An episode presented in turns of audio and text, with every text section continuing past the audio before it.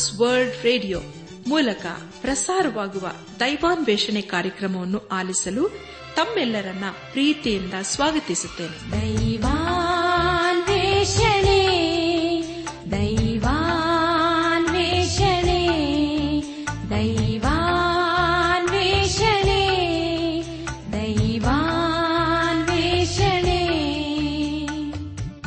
ಬನ್ನಿ ಪ್ರಿಯರೇ ದೇವರ ವಾಕ್ಯವನ್ನು ಧ್ಯಾನ ಮಾಡುವ ಮುನ್ನ ಕರ್ತನ ಸಮ್ಮುಖದಲ್ಲಿ ನಮ್ಮನ್ನು ನಾವು ತಗ್ಗಿಸಿಕೊಂಡು, ನಮ್ಮ ಶಿರವನ್ನು ಭಾಗಿಸಿ, ನಮ್ಮ ಕಣ್ಣುಗಳನ್ನು ಮುಚ್ಚಿಕೊಂಡು ದೀನತೆಯಿಂದ ಪ್ರಾರ್ಥನೆ ಮಾಡೋಣ. ನಮ್ಮನ್ನು ಬಹಳವಾಗಿ ಪ್ರೀತಿ ಮಾಡಿ ಸಾಕಿ ಸಲಹುವ ನಮ್ಮ ರಕ್ಷಕನಲ್ಲಿ ತಂದೆಯಾದ ದೇವರೇ, ನಿನ್ನ ಪರಿಶುದ್ಧವಾದ ನಾಮವನ್ನು ಹಾಡಿ ಕೊಂಡಾಡಿ ಘನಪಡಿಸುತ್ತೇವೆ. ಕರ್ತನೆ ದೇವಾದಿ ದೇವನೇ ಈ ದಿನ ವಿಶೇಷವಾಗಿ ಆಸ್ಪತ್ರೆಗಳಲ್ಲಿ ಸೇವೆ ಮಾಡುವ ವೈದ್ಯರನ್ನು, ದಾದಿಯರನ್ನು ಹಾಗೂ ಎಲ್ಲಾ ಸೇವಾ ಸಿಬ್ಬಂದಿ ವರ್ಗದವರನ್ನು ನಿನ್ನ ಕೃಪೆಯ ಆಸ್ತಿಗೆ ಒಪ್ಪಿಸಿಕೊಡುತ್ತೇವೆ ಅವರು ಮಾಡುವಂತಹ ಸೇವೆಯನ್ನು ಆಶೀರ್ವದಿಸು.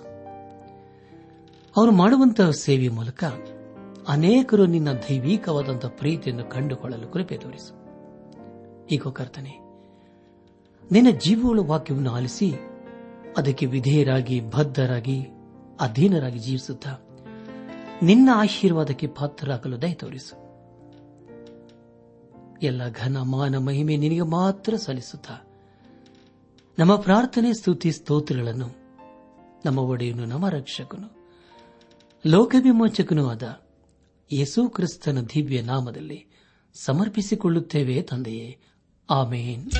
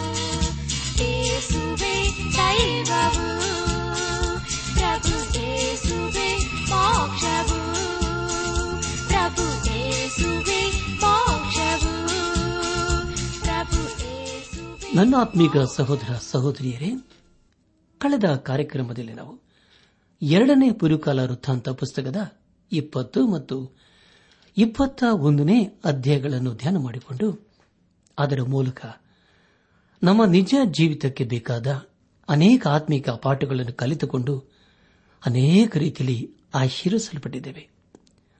ಇದೆಲ್ಲ ದೇವರಾತ್ಮನ ಕಾರ್ಯ ಹಾಗೂ ಸಹಾಯವಾಗಿದೆ. ದೇವರಿಗೆ ಮಹಿಮೆಯುಂಟಾಗಲಿ. ಧ್ಯಾನ ಮಾಡಿದ ವಿಷಯಗಳನ್ನು ಈಗ ನೆನಪು ಮಾಡಿಕೊಂಡು ಮುಂದಿನ ವೇದ ಭಾಗಕ್ಕೆ ಸಾಗೋಣ. ಯಹೋಶ ಪಾಟನಿಗೆ ವಿರೋಧವಾಗಿ ಬಂದ ಶತ್ರುಗಳು ನಾಶವಾದದ್ದು, ಅವನ ಚರಿತ್ರೆಯು ಸಮಾಪ್ತಿಯಾದದ್ದು ಮತ್ತು ಅರಸನಾದ ಯಹೋರಾಮನ ಕುರಿತು ನಾವು ಧ್ಯಾನ ಮಾಡಿಕೊಂಡೆವು. ಧ್ಯಾನ ಮಾಡಿದಂತಹ ಎಲ್ಲ ಹಂತಗಳಲ್ಲಿ ದೇವಾದಿ ದೇವನು ನಮ್ಮ ನಡೆಸಿದನು, ದೇವರಿಗೆ ಮಹಿಮೆಯುಂಟಾಗಲಿ. ಇಂದು ನಾವು ಎರಡನೇ ಪುರುಕಾಲ ವೃತ್ತಾಂತ ಪುಸ್ತಕದ ಇಪ್ಪತ್ತ ಎರಡು ಮತ್ತು ಇಪ್ಪತ್ತ ಮೂರನೇ ಅಧ್ಯಾಯಗಳನ್ನು ಧ್ಯಾನ ಮಾಡಿಕೊಳ್ಳೋಣ. ಪ್ರಿಯ ಬಂಧುಗಳೇ, ಈ ಅಧ್ಯಾಯಗಳಲ್ಲಿ ಬರೆಯಲ್ಪಟ್ಟಿರುವ ಮುಖ್ಯ ವಿಷಯಗಳು ಅರಸನಾದ ಅಹಜ್ಜೇನು ಮತ್ತು ಅಥಲ್ಯಳು ಎಂಬುದಾಗಿ. ಪ್ರಿಯ ಬಾಂಧವ್ಯ ಬಂಧುಗಳೇ, ದೇವರ ವಾಕ್ಯವನ್ನು ಧ್ಯಾನ ಮಾಡುವ ಮುಂಚಿತವಾಗಿ ನಿಮ್ಮ ಸತ್ಯವೇದ ಪೆನ್ನು ಪುಸ್ತಕದೊಂದಿಗೆ ಸಿದ್ದರಾಗಿದ್ದೀರಲ್ಲವೇ ಹಾಗಾದರೆ ಬನ್ನಿ ಪ್ರಿಯರೇ, ದೇವರ ವಾಕ್ಯವನ್ನು ಧ್ಯಾನ ಮಾಡೋಣ. ಎರಡನೇ ಪೂರ್ವಕಲಾ ವೃತ್ತಾಂತ ಪುಸ್ತಕ, ಇಪ್ಪತ್ತ ಎರಡನೇ ಅಧ್ಯಾಯ, ಮೊದಲನೇ ವಚನದಲ್ಲಿ ಹೀಗೆ ಓದುತ್ತೇವೆ. ಯರೂಸಲೇಮಿನವರು ಯಹೋರಾಮನಿಗೆ ಬದಲಾಗಿ ಅವನ ಕಿರಿಯ ಮಗನಾದ ಅಹಜ್ಜನನು ಅರಸನನಾಗಿ ಮಾಡಿದರು. ಅರಬಿಯರೊಡನೆ ಯಹೋರಾಮನ ಪಾಳಕ್ಕೆ ಬಂದ ಕೊಳ್ಳೆಗಾರರು ಅವನ ಹಿರಿಯ ಮಕ್ಕಳನ್ನೆಲ್ಲ ಕೊಂದುಬಿಟ್ಟಿದ್ದರು. ಆದುದರಿಂದ ಯಹೂದದ ಅರಸನಾದ ಯಹೋರಾಮನ ಮಗ ಅಹಜ್ಜನು ಅರಸನಾದನು ಎಂಬುದಾಗಿ. ಪ್ರಿಯ ಬಾಂಧವ ಬಂಧುಗಳೇ, ಯಹೋರಾಮನ ಮಕ್ಕಳಲ್ಲಿ ಎಲ್ಲರೂ ಸತ್ತು ಹೋಗಿ ಈಗ ಅಜ್ಜನು ಮಾತ್ರ ಉಳಿದಿದ್ದಾನೆ. ಎರಡರಿಂದ ನಾಲ್ಕನೇ ವಚನದವರೆಗೆ ಓದುವಾಗ ಇವನು ಪಟ್ಟಕ್ಕೆ ಬಂದಾಗ ನಲವತ್ತೆರಡು ವರ್ಷದವನಾಗಿದ್ದನು.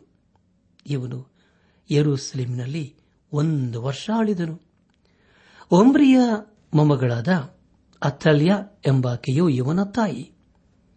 ತನ್ನ ತಾಯಿಯ ದುರ್ಬೋಧನೆಯನ್ನು ಆಲಿಸಿ ಇವನು ದುರಾಚಾರಿಯಾಗಿ ಆಹಾಬನ ಮನೆಯವರ ಮಾರ್ಗದಲ್ಲೇ ನಡೆದನು. ಇವನ ತಂದೆ ತೀರಿ ಹೋದ ಮೇಲೆ ಆಹಾಬನ ಕುಟುಂಬದವರೇ ಇವನಿಗೆ ಸಲಹೆ ಕೊಟ್ಟು ಇವನನ್ನು ಕೇಳಿಸುತ್ತಾ ಬಂದುದರಿಂದ ಇವನು ಯಹೋವನಿಗೆ ವಿರುದ್ಧವಾಗಿ ನಡೆದನು ಎಂಬುದಾಗಿ. ಪ್ರೇರೆ ಅತ್ತಲೆಳು, ನಿಜವಾದ ರಾಣಿ ಆಗಬೇಕಾಗಿತ್ತು. ಆ ಅಜ್ಜನು ಬೇರೆಯವರ ಮಾತನ್ನು ಕೇಳಿ ತನ್ನ ರಾಜ್ಯವನ್ನು ಹಾಳು ಮಾಡಿಕೊಂಡನು. ಐದು ಮತ್ತು ಆರನೇ ವಚನಗಳನ್ನು ಓದುವಾಗ ಅವರ ಪ್ರೇರಣೆಯಿಂದ ಇಸ್ರಾಯೇಲರ ಅರಸನು ಆಹಾಬನ ಮಗನೂ ಆದ. ಯೋರಾಮನ ಜೊತೆಯಲ್ಲಿ ಆ ರಾಮೇರ ಅರಸನಾದ ಹಜ್ಜ ಏಲನಿಗೆ ವಿರುದ್ಧವಾಗಿ ಯುದ್ಧ ಮಾಡುವುದಕ್ಕೆ ರಾಮೋತ್ ಗಿಲ್ಯಾದಿಗೆ ಹೋದನು. ಆ ರಾಮೇರು ಯೋರಾಮನನ್ನು ಯುದ್ಧದಲ್ಲಿ ಗಾಯಪಡಿಸಲು ಅವನು ಆ ಗಾಯಗಳನ್ನು ಮಾಯಿಸಿಕೊಳ್ಳುವುದಕ್ಕಾಗಿ ಇಸ್ರೇಲಿಗೆ ಬಂದನು. ಅವನು ಅಸ್ವಸ್ಥನಾಗಿದ್ದುದರಿಂದ ಯಹೋದ್ಯರ ಅರಸನಾದ ಯಹೋ ರಾಮನಿಗೆ ಮಗನಾಗಿರುವ ಅಹಾಜ್ಯನು ಅವನನ್ನು ನೋಡುವುದಕ್ಕೋಸ್ಕರ ಅಲ್ಲಿಗೆ ಹೋದನು ಎಂಬುದಾಗಿ. ನನ್ನ ಆತ್ಮಿಕ ಸಹೋದರ ಸಹೋದರಿಯರೇ, ಆದರೆ ನಾವು ಏಳು ಮತ್ತು ಎಂಟನೇ ವಚನಗಳಲ್ಲಿ ಹೀಗೆ ಓದುತ್ತೇವೆ.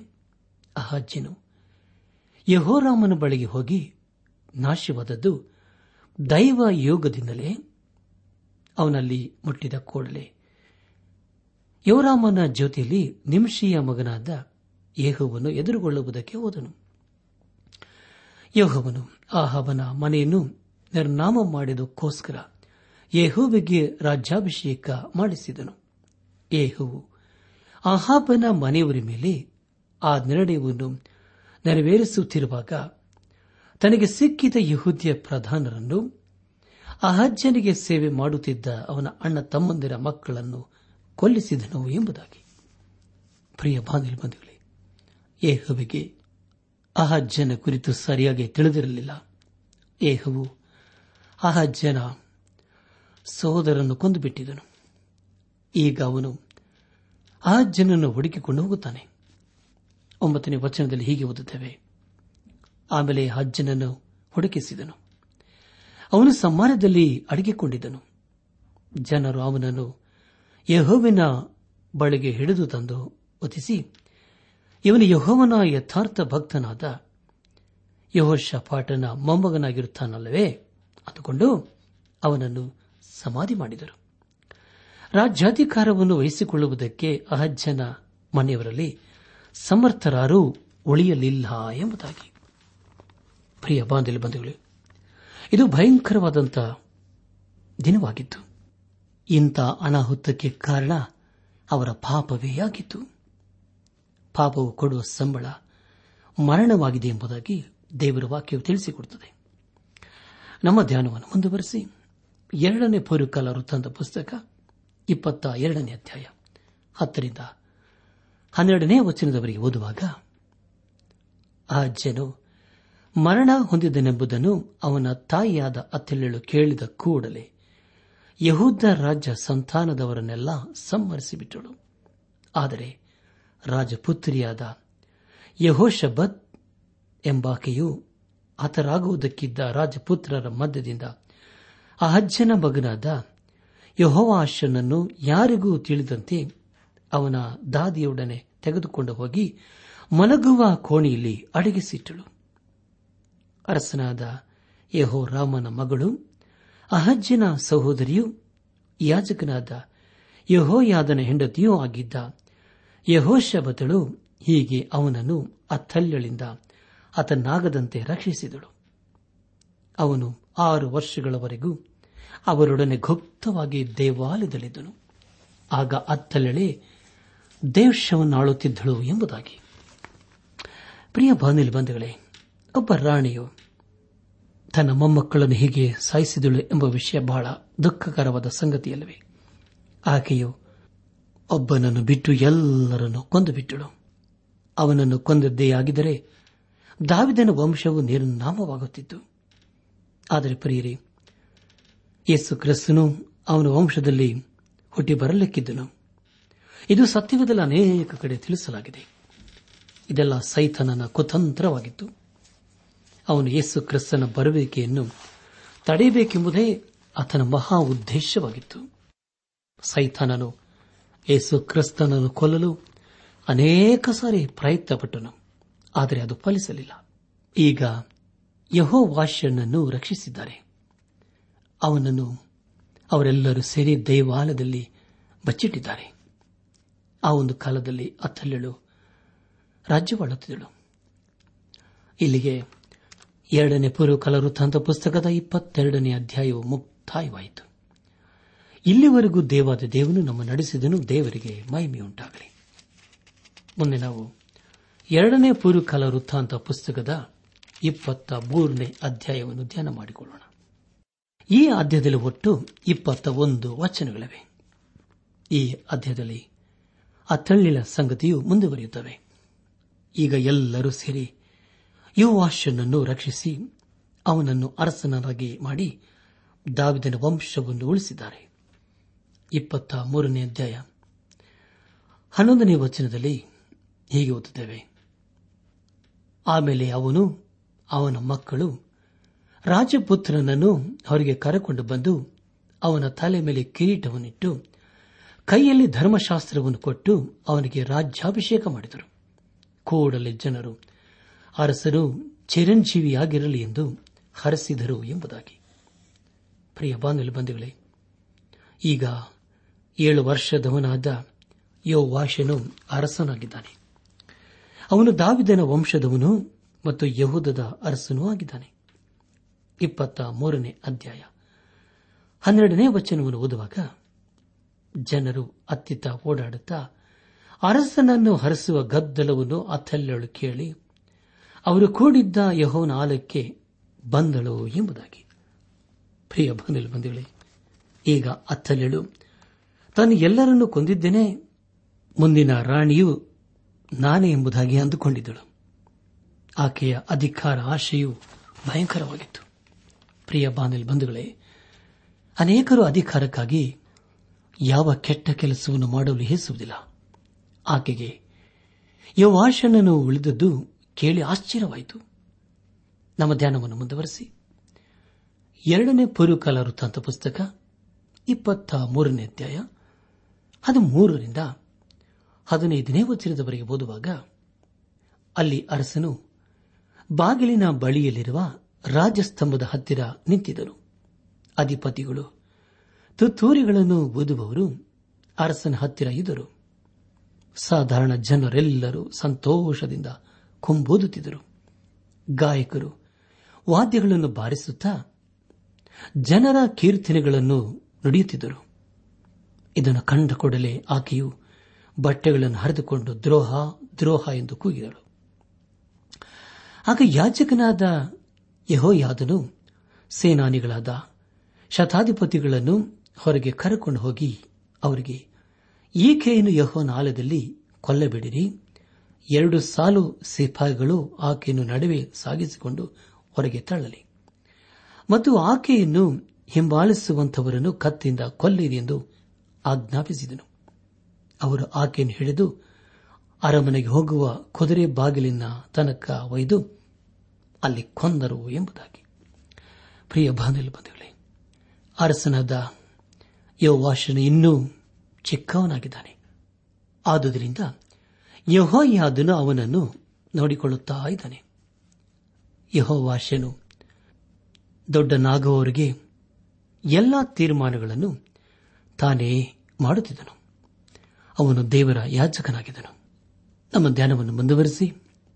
ಎರಡನೇ ಪೂರ್ವಕಾಲ ವೃತ್ತಾಂತ ಪುಸ್ತಕ ಇಪ್ಪತ್ತ ಮೂರನೇ ಅಧ್ಯಾಯ, ಹದಿನಾರನೇ ವಚನವನ್ನು ಓದುವಾಗ ಆನಂತರ ಯಹೋಯಾದನು ಎಲ್ಲ ಜನರನ್ನು, ಅರಸನನ್ನು ಪ್ರೇರಿಸಿ, ತಾವೆಲ್ಲರೂ ಯಹೋವನ ಪ್ರಜೆಗಳಾಗಿರುವೆವೆಂದು ಅವರೊಡನೆ ಪ್ರಮಾಣ ಮಾಡಿದನು ಎಂಬುದಾಗಿ. ಪ್ರಿಯ ಬಾಂಧಲ್ ಬಂಧುಗಳೇ, ಈಗ ಯಹೋಯಾದನು ಬಹಳ ಪ್ರವಾದಿಗಳನ್ನು ನಾಶ ಮಾಡಿ ತನ್ನ ದೇಶದಲ್ಲಿ ಭಕ್ತಿ ಸಂಜೀವನವನ್ನು ಉಂಟು ಮಾಡಿದ್ದಾನೆ ಹಾಗೂ ದೇವಾಲಯವನ್ನು ಶುದ್ಧೀಕರಿಸಿದ್ದಾನೆ. ಯಾಜಕರು ಮತ್ತು ಲೇವಿಯರು ಯಜ್ಞಗಳನ್ನು ಅರ್ಪಿಸುತ್ತಾ ಇದ್ದಾರೆ. ಕೊನೆಯದಾಗಿ, ಎರಡನೇ ಪೂರ್ವಕಾಲ ವೃತ್ತಾಂತ ಪುಸ್ತಕ, ಇಪ್ಪತ್ತ ಮೂರನೇ ಅಧ್ಯಾಯ, ಹದಿನೆಂಟರಿಂದ ಇಪ್ಪತ್ತ ಒಂದನೇ ವಚನದವರೆಗೆ ಓದುವಾಗ ಯಹೋಯಾದನು ಲೇವಿಯರಾದ ಯಾಜಕರ ಕೈಗೆ ಯಹೋವನ ಆಲಿದ ಕಾವಲುಗಾರರನ್ನು ನೇಮಿಸಿದನು. ದಾವಿದನು ಆ ಯಾಜಕರನ್ನು ಯಹೋವನ ಆಲಯದ ಸೇವೆಗೋಸ್ಕರ ವರ್ಗ ವರ್ಗಗಳಾಗಿ ವಿಭಾಗಿಸಿದ್ದನು ದಾವಿದನು ನೇಮಿಸಿದ ಉತ್ಸಾಹ ಗಾಯನದೊಡನೆ ಮೋಶಿಯ ಧರ್ಮಶಾಸ್ತ್ರಾನುಸಾರ ಯಹೋವನಿಗೆ ಸರ್ವಾಂಗ ಹೋಮ ಸಮರ್ಪಣೆ ಮಾಡುವುದೇ ಅವರ ಕರ್ತವ್ಯ. ಯಾವ ವಿಷಯದಲ್ಲಾದರೂ ಅಶುದ್ಧನಾದವನು ಯಹೋವನ ಆಲಯದಲ್ಲಿ ಸೇರಿದಂತೆ ಯಹೋಯಾದನು ಆಯಾ ಬಾಗಿಲುಗಳಲ್ಲಿ ದ್ವಾರಪಾಲಕರು ನೆಲೆಸಿದನು ಆಮೇಲೆ ಅವನು ಶತಾಧಿಪತಿಗಳು, ಶ್ರೀಮಂತರು, ಜನನಾಯಕರು, ಸಾಧಾರಣ ಜನರು ಇವರೊಡನೆ ಅರಸನನ್ನು ಯಹೋವನ ಆಲಯದಿಂದ ಮೇಲಣ ಬಾಗಿಲಿನ ಮಾರ್ಗವಾಗಿ ಅರಮನೆಗೆ ಕರಕೊಂಡು ಹೋಗಿ ರಾಜ್ಯ ಸಿಂಹಾಸನದ ಮೇಲೆ ಕುಳ್ಳರಿಸಿದನು. ದೇಶದವರೆಲ್ಲರೂ ಬಹಳವಾಗಿ ಸಂತೋಷಪಟ್ಟರು. ಪಟ್ಟಣವು ಶಾಂತವಾಯಿತು. ಅತ್ತಲ್ಲಳನ್ನು ಕತ್ತಿಯಿಂದ ಸಂಹರಿಸಿದರು ಎಂಬುದಾಗಿ. ನನಾತ್ಮಿಕ ಸಹೋದರ ಸಹೋದರಿಯರೇ, ಪಾಪವು ಯಾವಾಗಲೂ ಸಮಸ್ಯೆಗಳನ್ನು ಗಲಭೀಲೇನು ಮತ್ತು ದೇವರ ನ್ಯಾಯ ತೀರ್ಪನ್ನು ತರುತ್ತದೆ. ಆದರೆ ದೈವ ಭಕ್ತಿಯು ಸಮಾಧಾನ ಮತ್ತು ಸಂತೋಷವನ್ನು ಹಾಗೂ ಪರಿಶುದ್ಧತೆಯನ್ನು ತರುತ್ತದೆ. ಈ ಸಂದೇಶವನ್ನು ಆಲಿಸುತ್ತಿರುವ ನನ್ನ ಆತ್ಮಿಕ ಸಹೋದರ ಸಹೋದರಿಯರೇ, ಆಲಿಸಿದ ವಾಕ್ಯದ ಬೆಳಕಿನಲ್ಲಿ ನಮ್ಮ ಜೀವಿತವನ್ನು ಪರೀಕ್ಷಿಸಿಕೊಂಡು, ತಿದ್ದಿ ಸರಿಪಡಿಸಿಕೊಂಡು, ದೇವರು ಮೆಚ್ಚುವಂತಹ ಕಾರ್ಯಗಳನ್ನು ಮಾಡುತ್ತಾ ಆತನ ಆಶೀರ್ವಾದಕ್ಕೆ ಪಾತ್ರರಾಗೋಣ. ಅತ್ತಲ್ಲೇಳು, ದೇವರ ಉದ್ದೇಶಗಳನ್ನು ಅರ್ಥ ಮಾಡಿಕೊಳ್ಳಲಿಲ್ಲ. ಸ್ವಾರ್ಥಕ್ಕಾಗಿ ಜೀವಿಸಿದಳು, ಕೊನೆಗೆ ಶಾಪಗ್ರಸ್ತಳಾದಳು. ನಾವು ಸಹ ಪ್ರಿಯರೇ, ಯಾವಾಗಲೂ ದೇವರ ವಾಕ್ಯವನ್ನು ಪ್ರೀತಿ ಮಾಡುತ್ತಾ, ದೇವರ ವಾಕ್ಯದ ಬೆಳಕಿನಲ್ಲಿ ನಾವು ಜೀವಿಸುತ್ತಾ, ನಮ್ಮ ಜೀವಿತದ ಮೂಲಕ ದೇವರನ್ನು ಘನಪಡಿಸೋಣ. ನಮ್ಮ ಜೀವಿತದಲ್ಲಿ ಸುಕ್ರಿಸ್ತನನ್ನು, ನಮ್ಮ ಸ್ವಂತ ರಕ್ಷಕನು, ವಿಮೋಚಕನು ನಾಯಕನೆಂಬುದಾಗಿ ಇಂದೇ ನಮ್ಮ ಹೃದಯದಲ್ಲಿ ಅಂಗೀಕರಿಸಿಕೊಂಡು ಆತನು ತನ್ನ ಕೃಪೆಯ ಮೂಲಕ ಅನುಗ್ರಹಿಸುವ. ಪಾಪ ಕ್ಷಮಾಪಣೆ ರಕ್ಷಣಾನಂದ. ಹಾಗೂ ನಿತ್ಯ ಜೀವದ ನಿರೀಕ್ಷೆಯೊಂದಿಗೆ ಈ ಲೋಕದಲ್ಲಿ ಜೀವಿಸುತ್ತಾ ದೇವರ ಆಶೀರ್ವಾದಕ್ಕೆ ಪಾತ್ರರಾಗೋಣ. ಪ್ರಿಯ ಬಾನಲಿ ಬಂಧುಗಳೇ, ಪಶ್ಚಾತ್ತಾಪದಿಂದ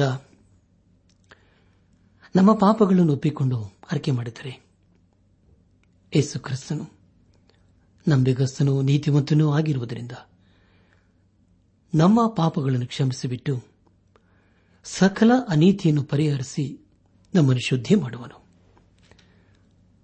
ಪರಿಶುದ್ಧತೆಯಿಲ್ಲದೆ ಪರಿಶುದ್ಧನಾದ ದೇವರನ್ನು ಆರಾಧಿಸುವುದಾಗಲಿ ಅಥವಾ ಪರಿಶುದ್ಧನಾದ ದೇವರನ್ನು ಮೆಚ್ಚಿಸುವುದಾಗಲಿ ಸಾಧ್ಯವಿಲ್ಲ. ನಾವು ದೇವರನ್ನು ಮೆಚ್ಚಿಸಬೇಕಾದರೆ ಮೊದಲು ನಾವು ಪರಿಶುದ್ಧರಾಗಬೇಕು, ನೀತಿವಂತರಾಗಬೇಕು. ಅದು ಯೇಸು ಕ್ರಿಸ್ತನ ರಕ್ತದ ಮೂಲಕ ಸಾಧ್ಯ. ಆದ್ದರಿಂದ ಪ್ರಿಯ ಬಂಧುಗಳೇ ಯೇಸು ಕ್ರಿಸ್ತನ ಪರಿಶುದ್ಧ ರಕ್ತದ ಮೂಲಕ ನಮ್ಮ ಪಾಪ ಅಪರಾಧ ದೋಷಗಳನ್ನು ತೊಳೆದುಕೊಂಡು ಶುದ್ಧರಾಗಿ ಪರಿಶುದ್ಧನಾದ ದೇವರನ್ನು ಆರಾಧಿಸುತ್ತಾ ನೀತಿಯ ರಾಜ್ಯಕ್ಕೆ ಬಾಧ್ಯಸ್ಥರಾಗೋಣ. ಪ್ರಿಯರೇ, ಇದು ಒಂದೇ ಒಂದು ಜೀವಿತ. ಬೇಗನೆ ಗತಿಸಿ ಹೋಗುತ್ತದೆ ಆ ದಿನವು ನಮ್ಮ ಜೀವಿತದ ಬರದು ಮುಂಚಿತವಾಗಿ. ಸಮಯವಿರುವಾಗಲೇ, ಜೀವವಿರುವಾಗಲೇ ದೇವರ ಕಡೆಗೆ ತಿರುಗಿಕೊಳ್ಳೋಣ. ದೇವರು ಕೊಟ್ಟಿರುವಂತಹ ಸಮಯವನ್ನು ವ್ಯರ್ಥ ಮಾಡಿಕೊಳ್ಳದೆ. ಅದು ಬಹು ಬೆಲೆಯುಳ್ಳದಂತಹ ಸಮಯಮುದಾಗಿ ಗ್ರಹಿಸಿಕೊಂಡು ದೇವರ ವಾಕ್ಯಕ್ಕೆ ಅಧೀನರಾಗಿ, ವಿಧೇಯರಾಗಿ, ಬದ್ಧರಾಗಿ ಜೀವಿಸುತ್ತಾ ಆತನ ಆಶೀರ್ವಾದಕ್ಕೆ ಪಾತ್ರರಾಗೋಣ. ಪ್ರಿಯ ಬಾನಲಿ ಬಂಧುಗಳೇ, ಇಂದು ನಾವು ಮಾಡುವಂತಹ ತೀರ್ಮಾನ ಅದು ನಮ್ಮ ಭವಿಷ್ಯತನ್ನು ರೂಪಿಸುತ್ತದೆ. ಇನ್ನು ನಾವು ಮಾಡುವಂತಹ ತೀರ್ಮಾನ ಅದು ದೇವರಿಗೆ ಮಹಿಮೆಯಾಗುತ್ತದೆ. ಆದ್ದರಿಂದ ಇಂದೇ ನಾವು ದೇವರ ಕಡೆಗೆ ತಿರುಗಿಕೊಂಡು ಪಾಪದ ಜೀವಿತಕ್ಕೆ ಬೆನ್ನು ಹಾಕಿ ದೇವರ ಮಾರ್ಗದಲ್ಲಿ ಜೀವಿಸುತ್ತಾ ಆತನ ಆಶೀರ್ವಾದಕ್ಕೆ ಪಾತ್ರರಾಗೋಣ. ಹಾಗಾಗುವಂತೆ ತಂದೆಯಾದ ದೇವರು ಯೇಸು ಕ್ರಿಸ್ತನ ಮೂಲಕ ನಮ್ಮೆಲ್ಲರನ್ನು ಆಶೀರ್ವದಿಸಿ ನಡೆಸಲಿ.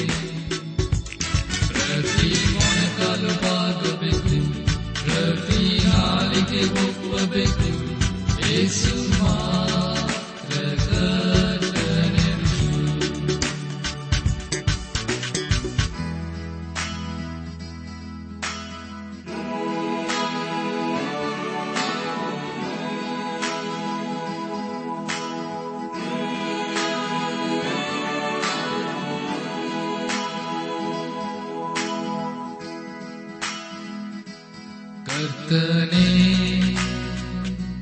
ಕರ್ತನೆ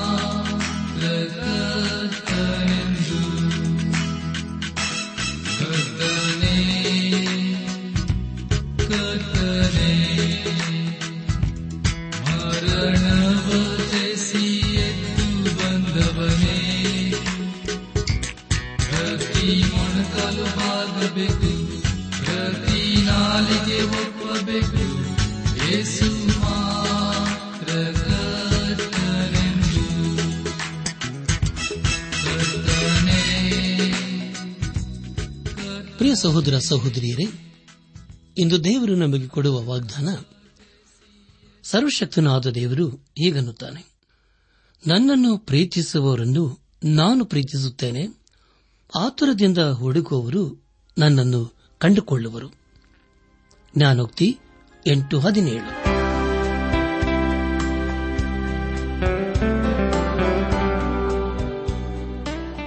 ದೈವಾನ್ವೇಷಣೆ ಕಾರ್ಯಕ್ರಮ ಹೇಗಿತ್ತು ಪ್ರಿಯರೇ? ದೇವರ ವಾಕ್ಯ ಹಾಗೂ ಸುಮಧುರ ಹಾಡುಗಳನ್ನ ನೀವು ಆಲಿಸಿದ್ದಕ್ಕಾಗಿ ಅಭಿನಂದಿಸುತ್ತೇವೆ. ನಾವು ಪ್ರಸಾರ ಮಾಡುವ ಹಾಡುಗಳು ನಿಮಗೆ ಮೆಚ್ಚುಗೆಯಾದರೆ ನಮಗೆ ತಿಳಿಸಿರಿ. ನಮ್ಮ ಹಾಡಿನ ಪುಸ್ತಕ ಬೇಕಾದಲ್ಲಿ ಈ ದಿನವೇ ಪತ್ರ ಬರೆಯಿರಿ ಅಥವಾ ದೂರವಾಣಿ ಸಂಖ್ಯೆಗೆ ಕರೆ ಮಾಡಿ.